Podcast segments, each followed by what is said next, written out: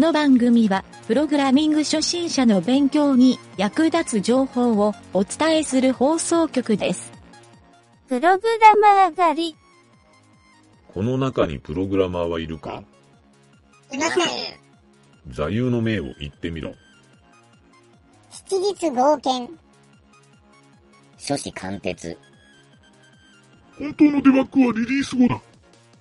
いたぞさんばんだ、連れて行け。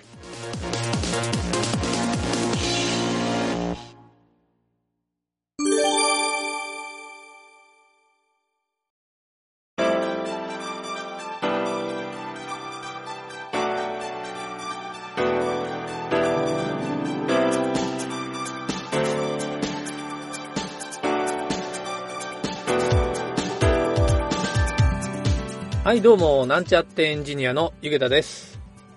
えー、プログラミングカフェの画像フォーマットの話、今回が最終回でお届けしたいと思います。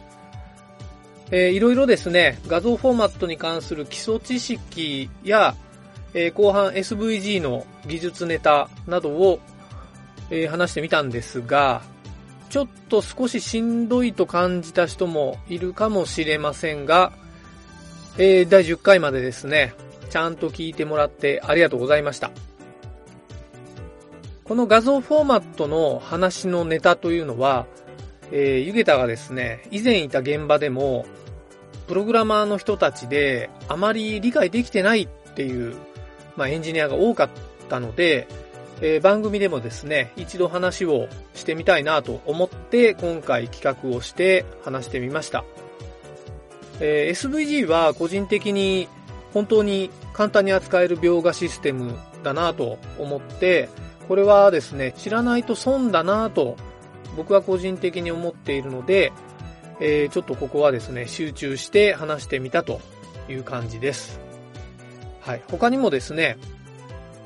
えー、ピーエイチピー を使って画像フォーマットを変換する方法とか、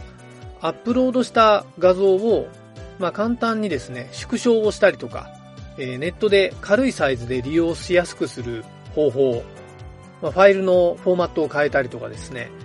えー、こういうふうに画像の処理を非常に便利に扱うことができるイメージマジックっていうツールがあるんですけど、まあこの使い方なんかも話してみたいなと、えー、思っていたんですが、まあ今回は基礎知識的なところと エスブイジー、の説明というところで、えー、終わらせておきました。はい。イメージマジックについては、またちょっと別の機会に、えー、特集を組みたいなとも考えています。はい。ということでですね、えー、このインターネットフォーマットの画像についてお話ししたんですが、まあそういえば番組の冒頭にですね、えー、ウェブピー っていうフォーマット、これについて説明をちょっと避けていたんですが、おそらくですね、このフォーマットは今後主流になってくるんじゃないかなと僕は考えているので、えー、ちょっとこれを聞いている皆さんもですね、頭の片隅に置いて意識しておいた方がいいとは思います。はい。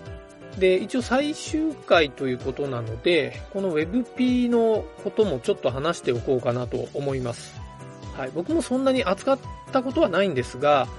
えー、知ってる知識だけで言うと、この ウェブピー という画像フォーマットは Google の会社が作った ジェイペグ よりも、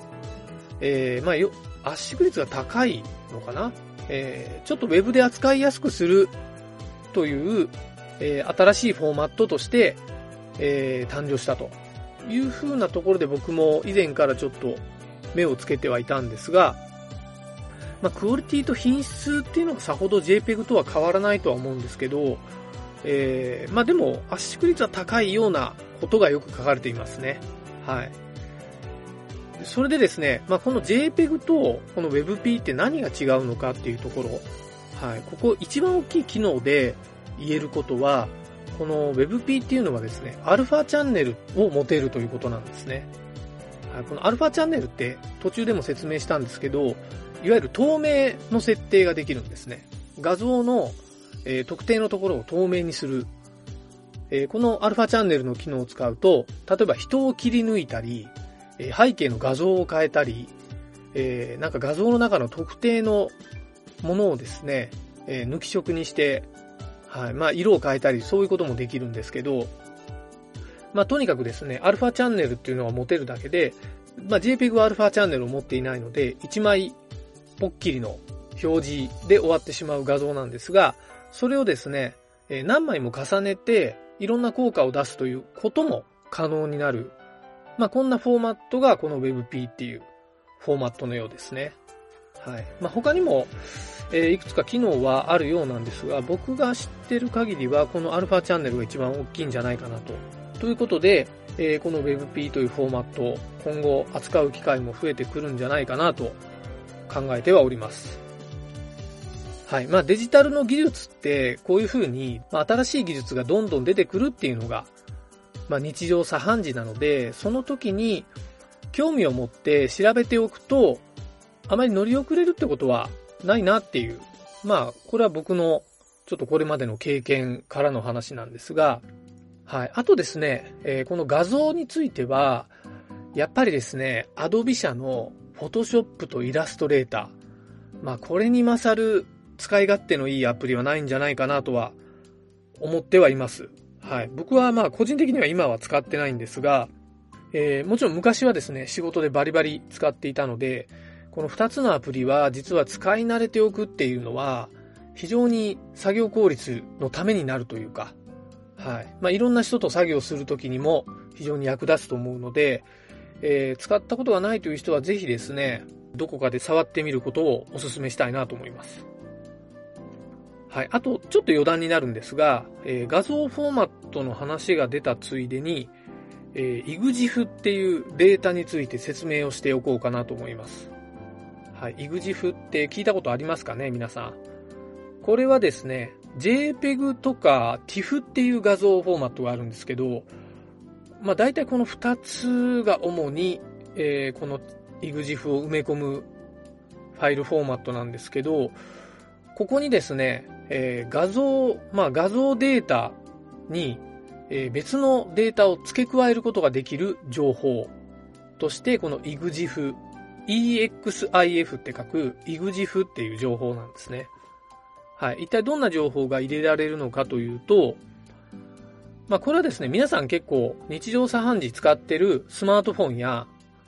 えー、まあ、今時の最近のデジカメとかで撮影したときに、えー、ジーピーエス の位置情報、まあ、これが一番有名なんですけど、えーまあ、こういったですね、データを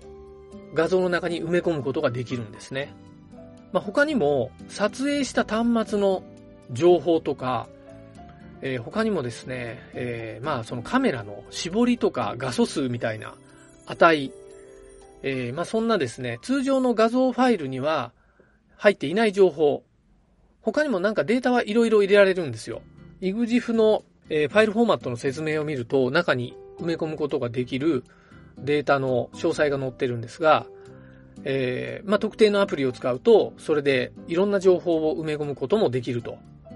いうのがこの イグジフ 情報ということになります。よくですね、この イグジフ っていう情報はセキュリティの問題で排除されてしまうことも多いんですが、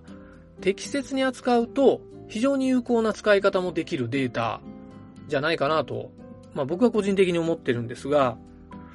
例えば自分のスマートフォンで撮影した写真、えー、最近では写真アプリなんかで見ると、まあ、どこで撮影したかっていう情報をこの イグジフ データから読み取って簡単なアルバムみたいな表示をしてくれるアプリってありますよね。まあ、デフォルトの写真アプリがもうそうなってるんじゃないかなとは思うんですが、はい。まあ、Apple でも Google でも多分そういう感じになってるとは思います。はい。またそれを専門にアルバムを作るようなサービスをしているアプリなんかもあるので、えー、それはですね、この イグジフ データから読み取って位置情報とか、まあ、タイムスタンプとか、えー、まあ、他にも そ, その他いろいろそういう情報をもとに、えー、まあ、アルバムを作ったり、いろんな写真の集約データを作ったりするような感じなんですけど、ちょっと変わったところで言うと エスエヌエス なので、同じ時間にだいたい同じような ジーピーエス の値を持った写真を撮影した人は、えーまあ、これが複数人いたとしたら、この複数人は友達か知り合いの可能性があるなとか、何かしらのグループの可能性があるなっていう風なデータ解析をされて、まあ、判別をされるっていう、まあ、そんな使い方もされてるようですね。はい。まあ、そういう風に考えていくと、この イグジフ 情報を使って、えー、いろんなですね、ウェブサービスとかアイデアみたいなところが思いつくと、ちょっと面白いプログラミングサービスなんかもできるんじゃないかなと思っています。はい。まあ、インターネットのプログラムに限らずなんですけど、まあ、ゲームでもですね、えー、ネイティブアプリケーション、まあ、こういったのをプログラミングするっていう時に、えー、この画像フォーマットっていうのはですね、必ず扱わないといけないんじゃないかなというジャンルだと、まあ、僕は個人的に思ってるんですが、えー、ちょっとここら辺にですね、苦手意識がある方、まあ、そういう人たちにこのラジオのこのプログラミングカフェのコーナーを聞いてもらえればなと思って話をしてみたという感じになっております。はい。まあ、プログラムができて画像も結構いろいろ一通り扱えますっていうプログラマーって意外と重宝されるような気もするんですよね。はい。まあ、ちょっと話が今回はここまでになるんですが、まあ、いろいろこのだいじゅっかいで、えー、駆け足で話してきたんで分かりにくい箇所もあったかと思うんですが、えー、今までの通りですね、ちょっと分からなかったよっていう内容はお便り、ご意見、質問などをですね、番組宛てに投げてもらえると、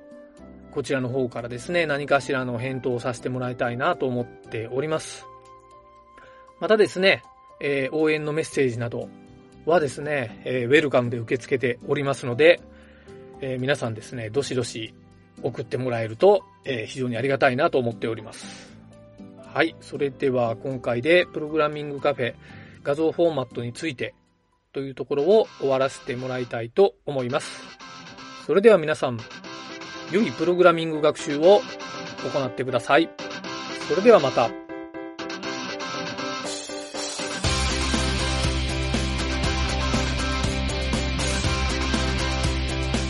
番組ホームページは エイチティーティーピーコロンスラッシュスラッシュエムワイエヌティードットワークスラッシュラジオスラッシュ